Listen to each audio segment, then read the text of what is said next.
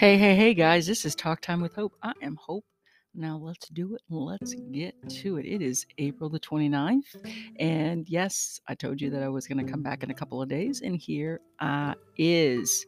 Hope everything's been going well in the short time, short amount of time since my last episode. So today is part two, the continuation of living with an an autoimmune disease or disorder. I don't know how they sometimes they say disease, sometimes they, say disorder called lichen planus, lichen planopilaris, and oral lichen planus or oral corrosion lichen planus, which again, to give you a little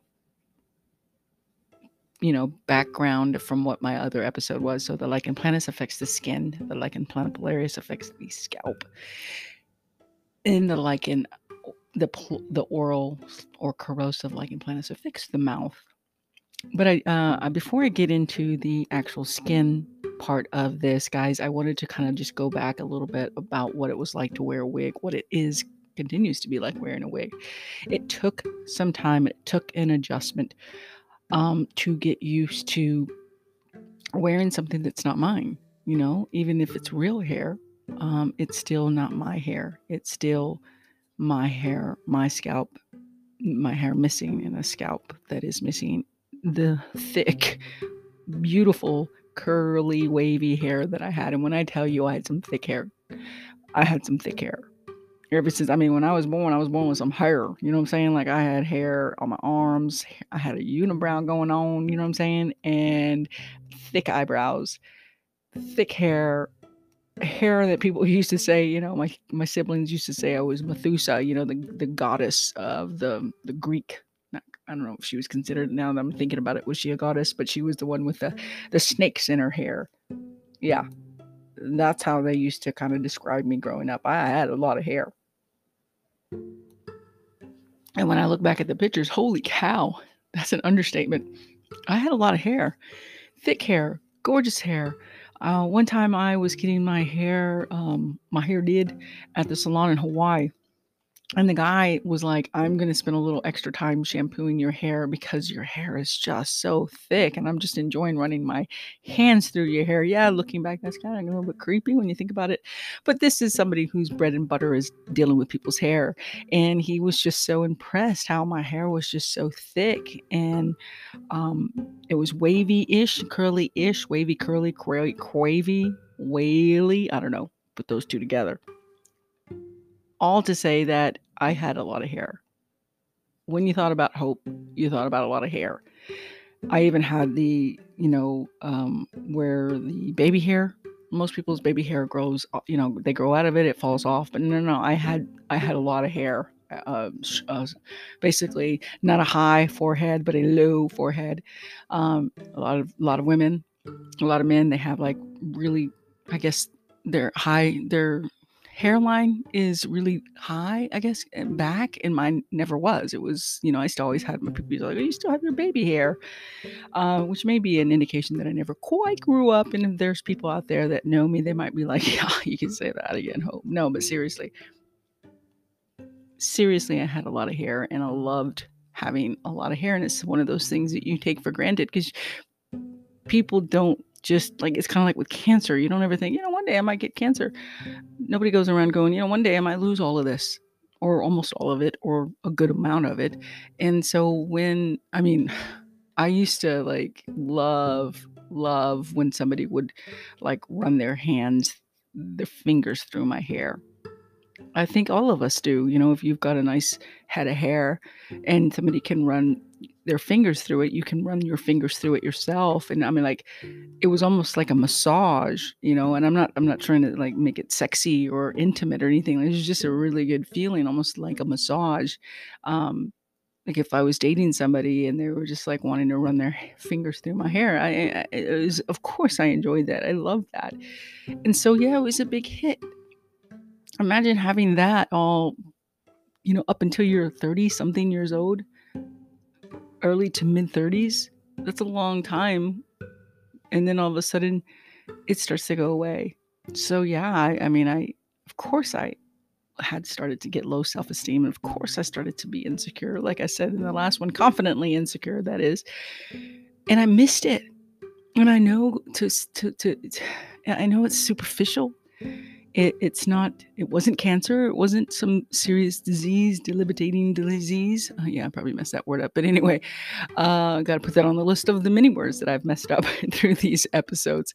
But you know what I'm trying to say? Like it, it, it, was, you know, it still was something that I cherished, like something that I cherished without even knowing I cherished. It was with my hair. Like I used to just, you know, be so cool and run my fingers through my hair and, you know, kind of sexy pose or whatever. And I like that.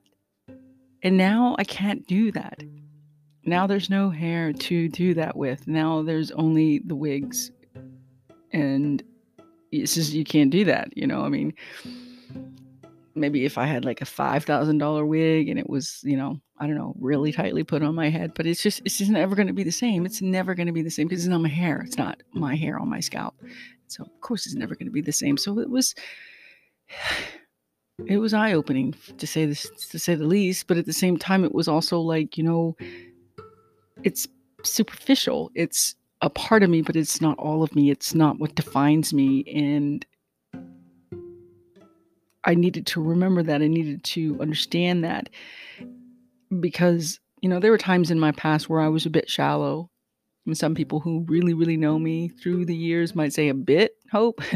I mean, yeah, I had some shallowness through the years. As much as I was insecure, I could still be shallow, right? Same as I could still be confident. So I guess I was insecurely shallow. shallow but, uh, and some of the most shallow people, I think, are some of the most insecure people. And I'm not saying that it was karma, that, oh, you know, that's what you get for being shallow through those times that you, in those times that you were shallow. I'm not saying that. I don't personally think that's how it works in this universe or that God was punishing me for being shallow by taking my hair and showing me, you know, um, what you liked and appreciated it and maybe didn't always value can be taken away from you. But at the same time, y'all, it is kind of true, that, you know, be grateful for what you do have. Whether that's good health, whether that's good hair, whether that's good skin, whether that's a healthy mouth, because all those things have been have affected my life. And so, yeah, and, and, and with regards to the wig, you know, imagine never wanting to get on a roller coaster because you're afraid that that roller coaster, like there have been videos of women with wigs and they're on roller coasters and then they lose their wig. And the thing about that is the ones in the videos I've seen, they still had hair underneath that wig. It's not the same, as I said previously. It's not the same. I don't have a nice head of hair or decent amount of hair um, once that wig comes off. I know I'm not a freak and I'm not going to, I don't think I'd scare people, but I definitely think I'd surprise people. Um, and so I can't necessarily, I don't feel like I can do the things that everybody else can do. I went to Finland. I went to Santa Claus's Village, y'all. Don't get jelly. And I did snowmobile riding, and I almost backed out of that snowmobile riding because because why? Because you had to put a, a, um, a helmet on. And I'm wearing a wig and I you know I had a beanie on and and so I I, I was I managed. I you know they had a private bathroom and and I said I need I need some privacy you know and I and I managed with the helmet on. And it's a tight helmet. It's so super super tight and you can I didn't have to worry about it falling off. But it was something that I didn't feel good about doing in front of other people because I had to adjust my wig and you know wearing the bandana or the beanie that I had underneath it. And then when we got back from that amazing experience of riding the um, the snowmobiles, um, I you know went to the bathroom again in order to uh, you know everybody's just taking off their helmet and you know adjusting their hair, and I yeah I didn't have that, so I went into the bathroom and took the helmet off and re positioned my wig and the beanie and everything and came back and voila, you know, looking looking all right. So one, yeah, I didn't let having hair loss and a wig get me from stop me from from traveling from from doing a snowmobile ride and stuff. So I was very happy about that. But two, it also was is is difficult because of the insecurities, because of the feeling of embarrassment if the helmet was to come off and the wig would come with it. And then when I went to Norway, there was a Native American, or not, sorry, Native uh, Norwegian, the indigenous peoples to Norway. We got to go see the reindeer farm and got to pet the reindeers. And they gave the, this Native Norwegian indigenous man gave, you know, kind of like a show of their tribe and their things. And, and, and there was like a, a hat that he wanted to put on me, and he had been drinking. The lady actually said that he he had been drinking alcohol so he mm-hmm. might have been a little drunk which is funny in itself but mm-hmm. anyway I was next to him and he was going to try to take my beanie off to put the hat on. You know, no, don't touch, don't touch purse, don't touch me without like asking. And those are the things that we have to worry about. Those are the things that people who wear wigs have to be concerned about because they're mm, to be concerned to say, you know, is somebody going to try to take my beanie off? Is somebody going to try to take my hat off? Is somebody going to try to touch my hair without my permission? And and so you're almost like 24 7 you have to be like always on your guard and and you know make sure that nobody's going to surprise you kids little kids you know kids love to touch people and touch things and they don't ask permission and so uh, it is it's a constant i'm not saying it's a constant worry or constant fear i'm not i don't live in anxiety in that sense but there are times where i've had anxiety where like especially when that guy so when that guy went to grab my beanie and take my beanie off, I had to like quickly stop him from doing that because he was going to pull the wig right off. And though the two people that I was traveling with are so amazingly cool, and one of them I think knew about me wearing a wig, the other one didn't. And I didn't want to like come out of the closet right then and there because it would have been embarrassing. It would have. I mean, imagine it, yeah, it's just something. I'm like, that's hilarious, and that would have been funny. But no, it's not funny to the person that lives with hair loss. It's not funny with the person when the person is the one that is secretly in the closet about wearing a wig.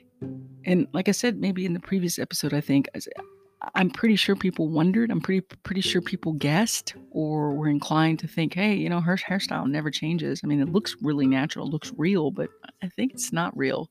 And the last example I'll give you is when I was in Saudi, I was at the second place I was teaching in a city called Al and it was early in the morning and I was walking to my class and I hit something like there was like a little bar that's that shouldn't have been where it was when we were going up the stairs and my head hit it and it pushed the wig back just a little, not a lot, but just a little. And there was a student right there, and I, sh- I I'm I'm pretty sure she saw the the, the wig go back and i you know she she smiled and she didn't say anything and i was like oh you know probably try to play it off but then i went to my class i don't know late, a little later and one of the girls in the front row she was an older student and she pointed to my hair and without saying anything and you know she was kind of suggesting that I was wearing a wig in her own way.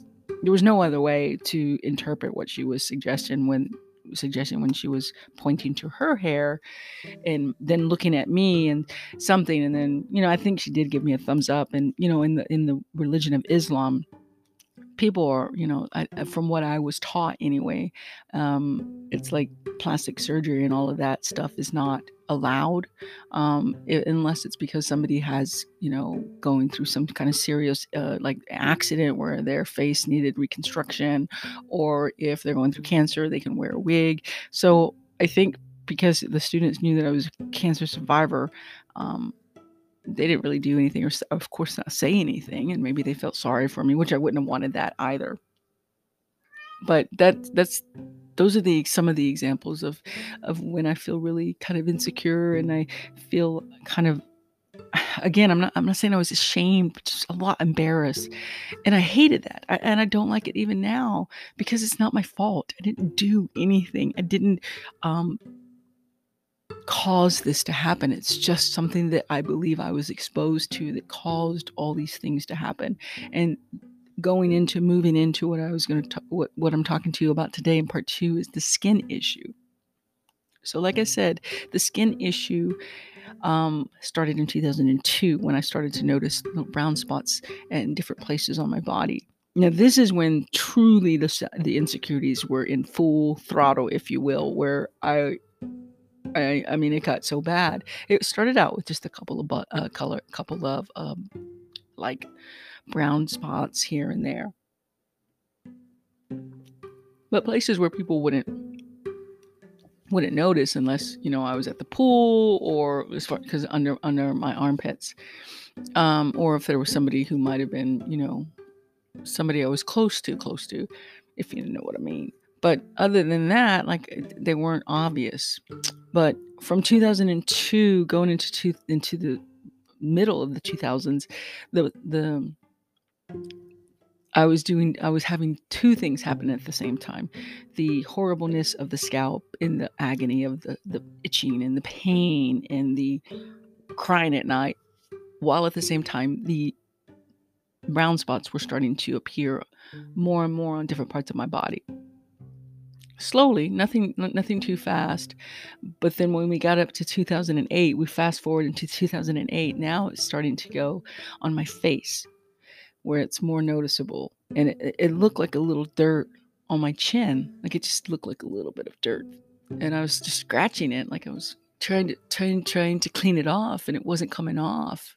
And there was it was a little bit bigger and pronounced. Nothing off the skin. It was never like anything you could touch or cut or anything like that. It was just brown blotches in various different sizes and shapes and stuff. Uh, but this one was on my face, and I've never really wore makeup. I mean, if you know me, I, I, I wore a little makeup when I was in school when I graduated eighth grade to ninth grade or something like that, and I didn't like it. And everybody always said I had such good soft skin and I, there was no need to. And my mom was like, yeah, because my mother never really wore a lot of makeup either. And so I, I just chose not to wear makeup. All growing up, you know, in my early 20s, in my mid 20s, in my 30s, I just was not one to wear makeup.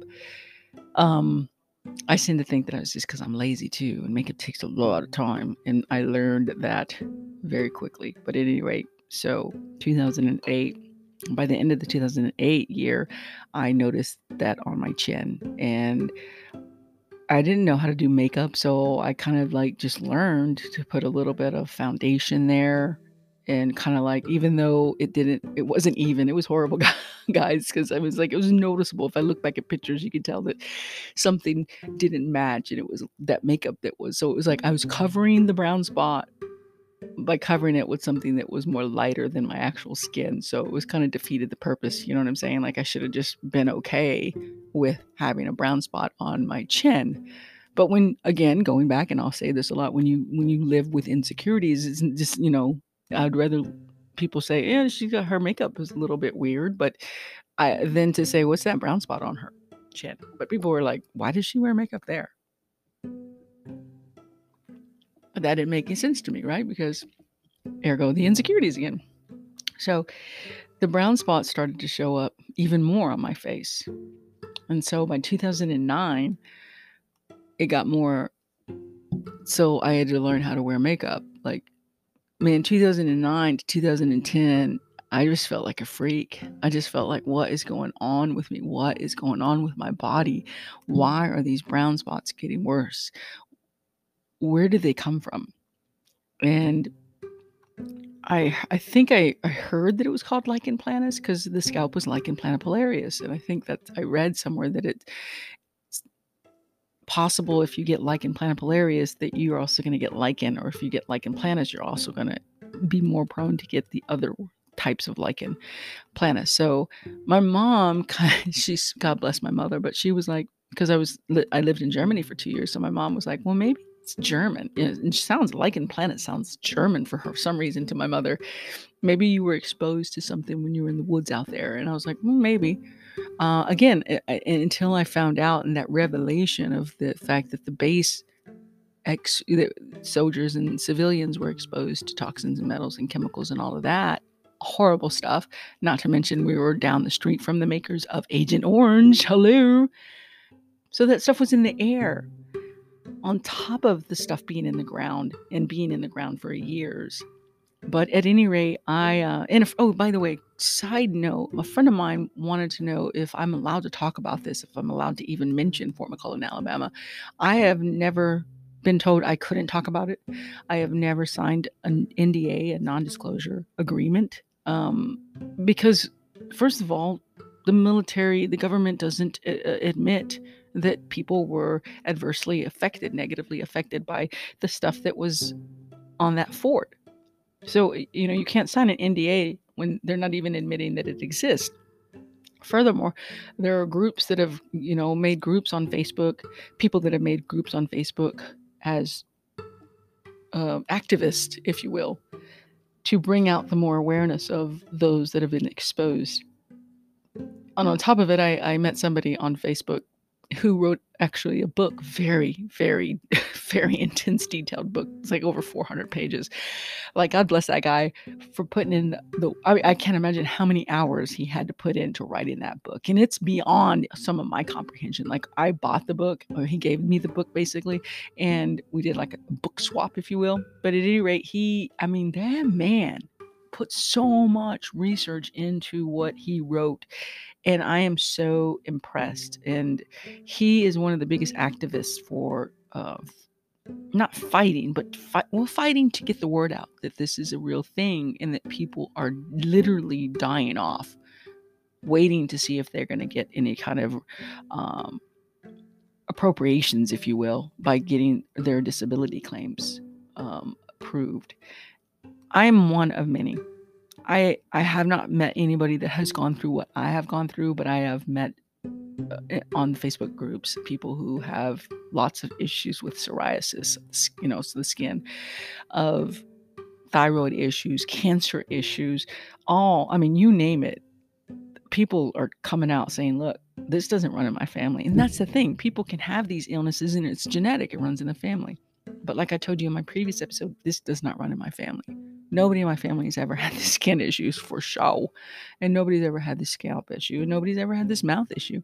Nobody uh, on both sides of my family has ever talked about this. My mom's like, no, nobody. On your dad's side, either. She told me. But back to the skin. So, to that friend, no, I have not signed any NDAs. I would never be talking about this if I had have had had have had had had signed any D, uh, non-DAs or been told that I'm not allowed to talk about this. You can't talk about something that they don't admit exists, right? So here we are. But anyway, the skin got more and more intense with brown spots. I'm talking, guys, if by by 2011, I feel strongly that the fact that cancer came along in 2011 that it it, mm-hmm. it, it kind of inflamed everything. It intensified everything that was already there. Because I have evidence that this happened before cancer. A year before cancer, I was taking pictures of the different parts of my body that were getting brown spots. I didn't go anywhere without long sleeves. I didn't go anywhere without long shorts if I did wear shorts. I did not let anybody see my body. I was so this is where I felt like I was ashamed of my body because I felt like I know it's maybe silly, but I felt like a freak. And I've said it before and I'll say it now. Like I literally felt like I was some monster, some freak because my body was doing something that I did not know what it was doing. I didn't understand it. I didn't know why it was happening, what has caused my body to go into this weird, weird place. I'm talking on my back, in between my toes, in between my fingers my scalp, my neck, my face. And so that's where wearing makeup became my total priority. I found out L'Oreal, by the way, shout out to L'Oreal because L'Oreal makes this amazing foundation that can last like 16 hours. And I found one that matched my skin tone. And I put that foundation on and I covered my face, I covered my neck. You you wouldn't be able to see. There are very few people that ever saw me without my makeup on very i'm talking i can count with one hand of people who have saw me that i allowed to see me without my makeup on unless they were a doctor. And i was in saudi so i didn't go to i you know i, I did the um, homeopathy stuff nothing. You know there, there just wasn't anything and i was tired of being given the traditional medicine so i just lived with it I just lived with this is my life. This is this is this has mm. happened to me. I don't understand why it's happened. I don't mm. understand where it came from, but I am not going to let it stop me from living. I'm not going to stop wanting to travel and wanting to teach and wanting to be an inspiration and motivate my te- my students and encourage them and, and build their confidence and show them that I'm one of their number one fans. I am their number one fan. And put that belief in them that they can do anything that they want to. They just have to believe in themselves, have faith in God, and and yeah, move forward. And and I love that I got to be a part of that. So yeah, before I started wearing wigs, I wore scarves over my like bandanas. I was the bandana teacher because up until 2011, I didn't wear a wig. Right? I just the the the, the top of my scalp was where most of the um, damage, if you will, was and the thinning of the hair and everything. Mm-hmm. So I just wore a bandana and I got away with it. I got to wear colorful bandanas it. And, and so I didn't care. Yeah, maybe they guessed, maybe they wondered. And then the makeup, I didn't go anywhere with my mind. My, my face looked flawless, really. Like it was like flawless. But let me tell you, living in Saudi Arabia where the weather gets to 125 degrees, that's a crazy that's how good L'Oreal was. L'Oreal, I'm seriously, uh, if if anybody out there represents L'Oreal, let me tell you, L'Oreal. I wish I could do a, uh, you know, this episode. This episode was brought to you by L'Oreal. L'Oreal, the makeup that will last and last and last even through 125 degree weather, like Saudi Arabia or Dubai.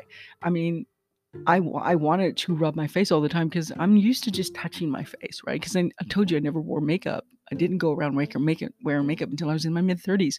So I was used if I'm sweating, I touch my face. I, you know, put my hands over my, I couldn't do that. Imagine having to control yourself and not touching your, your face because you didn't want to rub the makeup off. I'm, I'm seriously 125 degrees. Oh my God, I'm surprised it didn't melt off of me, but that's how great it was it would go, you know, have it on my clothes sometimes, like around the neck area. But other than that, it was amazing. Um, can't say that enough. But anyway, I I didn't. I think a mm-hmm. friend of mine she she saw me one time at night when I had my makeup off, and she said that she saw a little bit, but it was dark because the the, the blotches on my face were just so pronounced. I mean it. I don't know if I said this previously, but one time my brother saw me without my makeup on, and he kind of like was spooked by it. And, and he apologized. He didn't mean to make it as if I scared him, but he hadn't seen me without my makeup on and he didn't know how to like react to all the blotches that were on my face. And yeah, I did that for five years. I didn't go anywhere without makeup on. Sometimes I would sleep with that makeup on, and just because I was too lazy to put it on the next day. um, but then I would shower and take it off and put it back on because makeup ain't cheap, guys. Makeup ain't cheap, and I learned that really quick. So I had to buy the foundation, then I had to buy the the powder, and you know the the the stuff to put the makeup on, you know the brush and all that good jazz. Somebody who never wore makeup learned how to apply makeup very quickly. And then eventually my eyebrows started to go away. And they got thinner and thinner. And this again, guys, this was all before cancer. 2011 was really the the pivotal time where everything kind of was more induced, if you will. And I I don't know what was going on.